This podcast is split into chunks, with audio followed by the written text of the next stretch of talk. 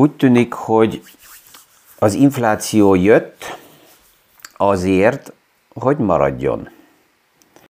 Mi is aktuális pénzpiaci témákról, összefüggésekről beszélgetünk.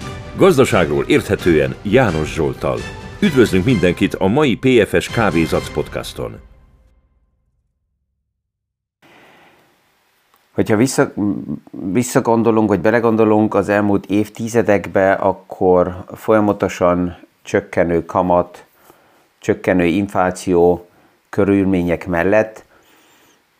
Um, évtizedek alatt szinte egy, egy komplet generáció felnőtt, akinek az a fogalom, hogy különbség van a nominális hozam növekedés és a reális hozam között, azt nem is nagyon éreztem, mert hát nulla közeli inflációnál nem volt a kettőben nagy különbség, hogy reális vagy nominális.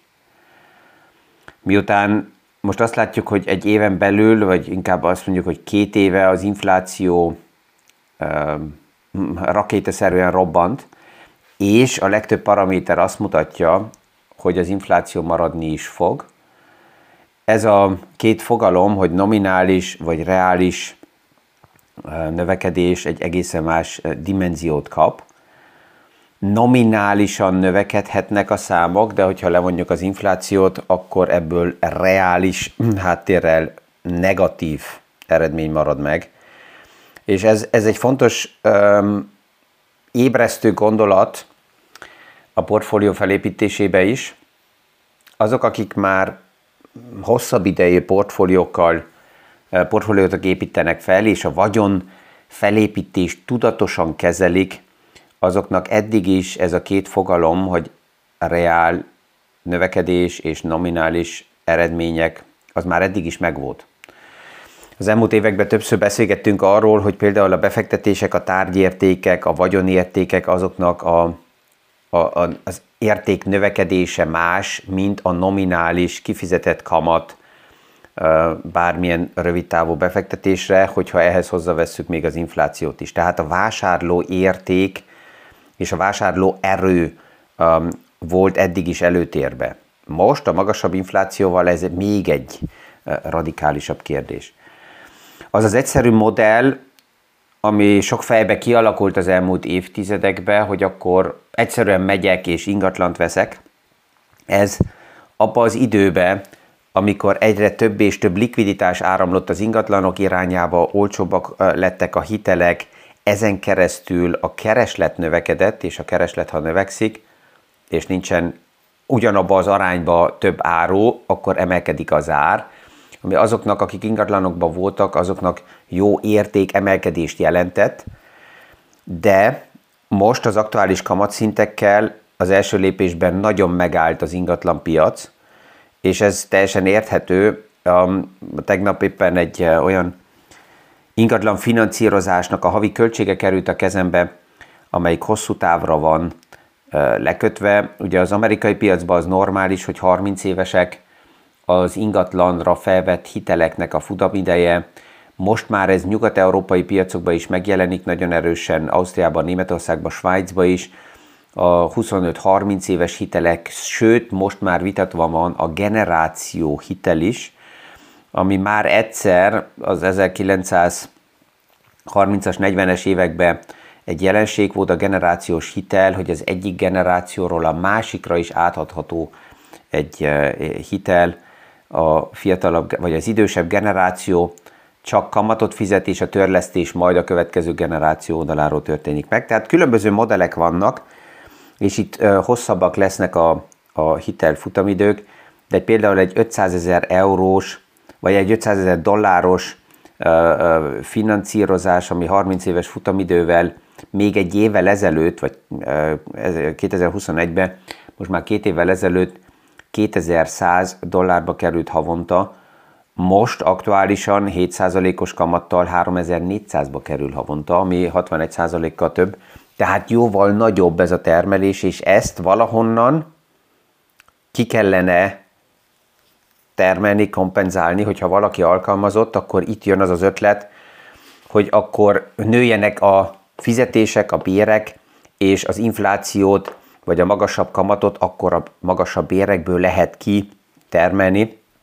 Csak ugye itt ellen dolgoznak a központi bankok, mert nekik abszolút nem céljuk és nem érdekük, hogy azt támogatni, hogy a bérek emelkedjenek. Főleg ez az, amit figyelnek ugye a központi bankok pillanatnyilag, hogy a munkaerőpiacon legyen valami jel, ami azt mutatja, hogy az a, az, az erős um, bérinfláció megáll. Most március 10-én fogunk egy következő uh, számot hallani, és erre nagyon figyel a piac, hogy pénteken mit fog jelenteni főleg az amerikai piac itt, hogy mi történik az új munkahelyek számánál. Januárban nagyon erős volt a dinamika felfele, 100 ezer új munkahely volt elvárva, és erre fel a piac képes volt 510 ezeret, 517 ezeret um, új munkahelyet teremteni. Ez túl erős volt. És itt jó lenne, hogyha ez jönne visszafele, esetleg a munkanélküliség is kellene kezdene növekedni, plusz a bérek nem csak, hogy ne emelkedjenek, hanem inkább kezdjenek el csökkenni. Ezt így, hogyha egy normális ember hallja, akkor azt mondja, hogy ezek hülyék mit, mit akarnak tőlem, miért nem akarják, hogy a fizetése menjen felfele. Az nem kérdés, hogyha valakinek a kompetenciája és a szakmai háttere miatt, vagy új pozíciók miatt a, a, úgy tudja magát pozícionálni, hogy jobb legyen a fizetése, de ami fizetésemelés csak abból adódik, hogy van egy árinfláció, és ebből lesz egy bérinfláció, és azután ez vezet további árinflációhoz, ez a spirál nagyon veszélyes, és ezért próbálnak itt a központi bankok pont ebbe belenyúlni. Ami persze, hogy egy kicsit torzít, az az a kép, amit látunk a munkanélküliségnél, mert um, legalábbis a nyugati piacokban sajnos a motivációs rendszer nem dolgozni is túl erős, és túl sok olyan ember van, aki nem azért nem dolgozik, mert nem keres, hanem egyszerűen nincsen kedve. Ez egy másik téma lenne, ugye politika oldalról ezt megmozdítani, de ez nem olyan egyszerű. Um, és, és de itt ez, ebbe kellene mozdítani, mert a demográfia a következő probléma, ami, ami a nyakunkon, nyakunkon van. Statisztikák azt mutatják, hogy csak a következő tíz évben a nyugat-európai piacokban, vagy az európai piacokban azt lehet mondani, körülbelül 10%-a a mai munkaerőnek ki fog esni. Tehát, hogyha már most munkaerő probléma van, és még 10% kiesik az aktuális életkor felosztása miatt, akkor még többen fognak hiányozni. Ennek egy részét tudjuk kompenzálni a technológiával, egy részét tudjuk kompenzálni célzott migrációval, de valamin kell gondolkozni, hogy hogy milyen modell legyen, hogy például, mit tudom, az aktív nyugdíjasokat lehessen még bevonni a munkaerőpiacba, és itt nagyon jó viták vannak abban az irányban, hogy esetleg adómentesen dolgozhatnak, TB-mentesen dolgozhatnak, tehát itt még nőni fog a kreativitás. Tehát látjuk azt, hogy az árnyomása az, az tovább is megvan felfele, tehát a béreknél megvan a nyomás felfele, ami az infláció oldaláról nem nagyon jó, és itt, mint befektető, azzal a kérdésekkel foglalkozzak, hogy hogy sikerül nekem reál oldalról magasabb vásárló erőt tovább is elérni és megtartani. Azok, akik néha azt mondják, hogy túl vásárolt a piac, mert túl sokan már benne vannak a részvénypiacban, és itt a kapzsiság elindult, miután január olyan erős volt. Itt egy aktuális vélemény összegyűjtés, ami a Bank of America oldaláról jelenik meg havonta egyszer, azt mutatja fel, hogy pillanatilag a nagy intézményi befektetők nem nagyon motiváltak túl investált lenni a részvénypiacba, körülbelül 35% tervezi pillanatnyilag csak, hogy a következő hónapokban részvényekbe tovább belevásároljon. Ami alapjában miért jó hír? Hát azért, mert ha sokkal nagyobb lenne, és normális esetben, ha az átlagot megnézzük, hogy az intézményi befektetőknek hány százaléka tervezi részvényekbe befektetni, akkor az átlagszám olyan 57 százaléknál van normális esetben. E, itt most 35 százalékkal nagyon alacsonyan vagyunk, ez egy historikus oldalról is nézve ritka alacsony szint. Ez azért jó, mert ha ma kevesebben tervezik, hogy részvényekbe befektessenek, aktuálisan rövid időre is, akkor ha a piac elindul egy bizonyos irányba, akkor ezek azok, akik nem tervezték, de mégis kényszerhelyzetbe jönnek, hogy kell befektessenek, és itt jön a fájdalom trade, amikor már egy elinduló vonat után kell szaladjanak. Tehát ez alapjában mindig egy jó hír. Nem tapasztalt privát befektető azt szeretné látni, hogy minél többen akarnak részvényekbe befektetni, mert akkor jól érzi magát a rajjal. A probléma csak az, hogyha ez nagyon magas szintű, akkor azt jelenti, hogy már megtörténtek nagyon magas szintű bevásárlások, és akkor a kérdés az, hogy arról a szintről kihajtja tovább felfele az árfolyamokat, ott le kell hűljön a piac, és akkor azt jelenti, hogy hosszú távra nézve akkor is jó lehet a befektetés, de akkor a befektetésem után ki kell bírjam azt, hogy egy visszakorrigáló piacba megyek esetleg bele. Na most az emelkedő kamatok mellett jön az a kérdés is, és ez a hétvégén megint felmerült, hogy akkor most már Tína az nem működik? A Tína ugye az a le, rövidít, vagy a lerövidített kifejezése annak, hogy there is no alternative, mint mindig Goldman Sachs az ilyen speciális kifejezéseknek ugye a, a, az apja. There is no alternative, tehát hogy itt nincsen más alternatíva, mint mi. Hát itt a részvényekre gondoltak annak idején, az elmúlt szinte két évtizedben, mivel a kamatok nagyon erősen visszacsökkentek, és ha valaki kötvényeket vásárolt, akkor a reál, nem a nominális, a reál hozam oldaláról gyenge volt az eredmény, amit elérhetett volna, ezért volt az a kijelentés, hogy a részvények azok alternatíva nélküliek, és ez volt a Tina. Na most mivel a kamatok emelkedtek, jött az a kérdés, hogy oké, okay, akkor azt jelenti, hogy akkor most már nem működik, és a, a kötvényekből akár érdemes kiszállni. Az, az elmúlt évtizedeket, ha megnézzük, és itt mindig jók ugye a historikus összeállított statisztikák, mert ebből látjuk, hogy mi volt hasonló helyzetekben. Hogyha visszanézünk az elmúlt évtizedekbe, akkor azt látjuk, hogy mikor magasabb kamat millió volt, tehát a kamatok magasabb szinteken voltak, és itt visszamegyünk, mit tudom, a 70-es években, a 60-as években, ami esetleg hasonló lehet 4,7% az a dollárba a 10 éves kötvénynek a kamatja, ahhoz párhuzamosan a részvénypiac 7,7% eredményt ért el. Az 50-es években 3%-os 10 éves államkötvény mellett 19,5%-ot a részvénypiac, de menjünk magasabb kamatmillióba, mint például a 70-es évek 7,5-tel, vagy a 80-as évek 10,6% a 10 éves államkötvényre, és ehhez párhuzamosan 17,3-mal a részvénypiac. Tehát azt látjuk, hogy az elmúlt évtizedekben is csak azért, mert esetleg a kamatok magasabbak voltak, ez nem azt jelentette, hogy akkor ki kell szálljak a részvénypiacokból,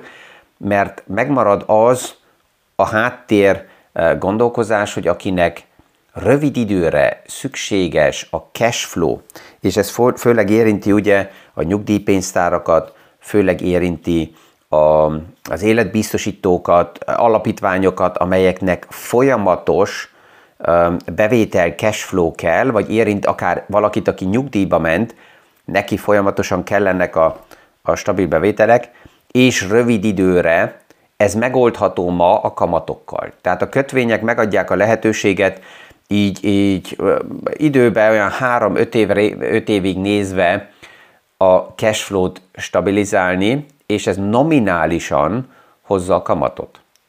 Reál oldalról nem kell gondolkozzak azon, hogy ehhez párhuzamosan egy 10%-os infláció, persze, hogy az aktuális kamatokat is nagyon erősen csökkenti, de rövid időre, hogyha cashflow-ba gondolkozok, akkor a reál érték emelkedéssel korlátozottan kell foglalkozzak, akkor a nominális bevétel fontos. Hosszú távra nézve ott a reál hozam az érdekes, és a reál hozamot elérni hogyha euróba gondolkozok, vagy dollárba gondolkozok, akkor ott minimum kell a körülbelül 6-7 százalék reálhozam, az nominális hozam azért, hogy reálisan legalább nullánál maradjak, hogyha beleveszem az inflációt, a költségeket, az adót, amit mint privát befektető kell ugye általában fizessek. Tehát valójában Tína tovább működik. A döntő csak az, és ez nagyon fontos, hogy mint befektető az idősával kell foglalkozzak. Tehát általában, tehát így pausál azt mondani, hogy oké, okay, csak megvásárolok részvénypiacot, és minden rendben van, ez túl kevés. Tehát az aktuális helyzetben és a jövőre nézve sokkal fontosabb tovább is az idő sávokkal foglalkozni, hogy mekkora idősávba gondolkozok abba a bizonyos összegbe a következő egy-három év, mert ott megvan a likviditási kényszer, vagy, vagy ott megvan egy projekt, középtávon, mert azt megengedi az élet, vagy akár azt mondhatom, hogy ez hosszú távra érdekes. A következő napokban majd egy podcastot külön még arra fogok felépíteni, amit látok, hogy például azoknál az ügyfeleknél is, akik már hosszú távban gondolkoznak, és megfelelő portfóliónak vannak felépítve, a dokumentációban például milyen hiányosságok vannak, ami nagyon, nagyon negatívan tud hatni a vagyon felépítésre, de mondom, ez egy, ez egy külön téma lesz egy külön podcastba. Um, ha visszajövünk ahhoz, hogy, hogy um, mi adja meg a piacnak pillanatnyilag azt a reményét, hogy a reál hozam magasabb tud lenni, mint csak a kamatokba gondolkozni, és ez akár olyan ügyfélnek is érdekes lehet, akinek még nincs portfóliója, hanem ma indul el. Aki ma gondolkozik azon, hogy egy új portfóliót felépítsen, annak legalább két jó hír van, amivel ma találkozik a piacba. Az elmúlt két év nagyon erősen um, visszahozta a túlhúzott árakat a részvényeknél, a kötvényeknél, az ingatlanoknál, a nyersanyagoknál, tehát szinte mindent érintett az elmúlt két éveknek a fejleménye, és ha ma valaki abba gondolkozik, hogy egy portfóliót most indít el, és kezdené felépíteni, a jó hír az, hogy az árak ma egészen más szinten vannak, mint két évvel ezelőtt. És meg, sokkal közelebb vagyunk ahhoz is, hogy rengeteg témakörbe egy új gondolkozás, egy ilyen uh, new start, egy új start előtt állunk, amelyik megadja, ami megadja a, a portfóliókban nagyon érdekes lehetőségeket. Az egyik, amit a piac is ma lát, hogy Kínának az újraindulása az, ami, hogyha megnézzük az indexeket, azt mutatja fel, hogy bizonyos szemszögekből a recesszió mögöttünk van. Ez nem azt jelenti, hogy akkor most trompétával fújjuk a, a bika piacot, hanem azt jelenti, hogy több paraméter mutatja azt, hogy a Covid lockdown és az azutáni nagyon erős elindulás után a piac újra visszahilt egy normális szintre, legalábbis amit a nyugat-európai piac részekben látunk, és Kínának a késői nyitása, ami a tavalyi év végétől indult el, ez a globális gazdaságnak pillanatnyilag nagy reményt ad. Ez nem garancia, mert tudjuk azt, hogy Kínában van egy pár olyan um, döntést hozó, aki nem racionálisan dönt, és ezért a tőkepiaci logikának ellentmondhat a lépése, de a remény nagyon erősen megvan. Az energiaváltás egy másik téma, ami nagyon erősen hajtja a piacnak bizonyos részeit, és a keresletet tovább fogja emelni a deglobalizáció is, ami nem csak jó, de más szemszögből, jó, mert a regionális erőket és a keresletet tovább fogja emelni. Ez is egy vízió lehet egy portfólió felépítésére, és ennek kihatása van a kisebb vállalatokra, kihatása van az ingatlanokra is regionálisan. Tehát azt látjuk, hogy a piacnak az átrendezése az nem azt jelenti, hogy egy bizonyos szintről összeomlunk nullára, hanem az átrendezés azt jelenti, hogy ebbe az átrendezésütbe több iparágba vannak nyertesek is, és ez megadja a lehetőséget az új portfólió felépítésébe. És amit most márciusban akár még hallhatunk is, hogy megvan a lehetőség a kamatok oldalán is a meglepetésre, mert a piac azokból a kommunikációkból, ami most zajlik, elkezdett túl magas szintű kamat elvárás már beárazni. Csak gondoljunk bele, egy évvel ezelőtt a piac szereplői abba a gondolatban voltak, hogy ha a kamatok emelkednek, akkor így maximum 2,5-3 ig emelkedhetnének, mert az már túl sok lesz a gazdaságnak, és akkor túl erősen visszaesnénk. Ez volt egy évvel ezelőtt.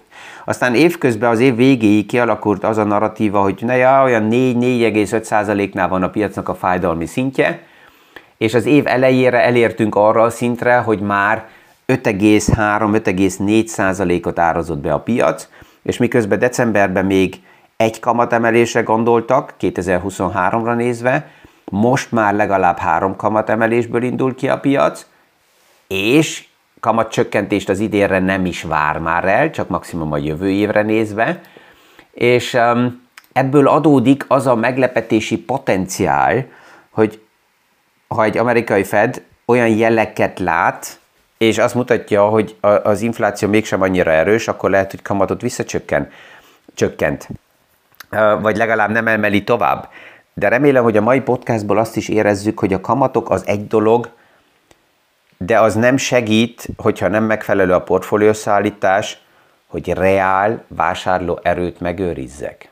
A reál vásárló erő megőrzése az nem arra épül fel, hogy most taktikázok, hogy a rövid kamatok hova alakulnak tovább, hanem oda tudok újra és újra visszatérni, ez az úgynevezett alveda, tehát minden időre ideálisan összeállított portfólió adja meg a stabilitást, és akkor higgadtan tudom figyelni távolról, hogy milyen lépések történnek a piacba, és nem vagyok annyira közel emocionálisan, hogy kelljen kapkodjak. Ezekkel a gondolatokkal elindulunk egy következő hétbe. A podcastot, aki hallja, az már benne van a hétbe, mert ugye kedd reggel megy ki élesbe. Sikeres napot kívánok mindenkinek, és a viszonhallásra a hónap reggeli PFS Kávézac podcastig.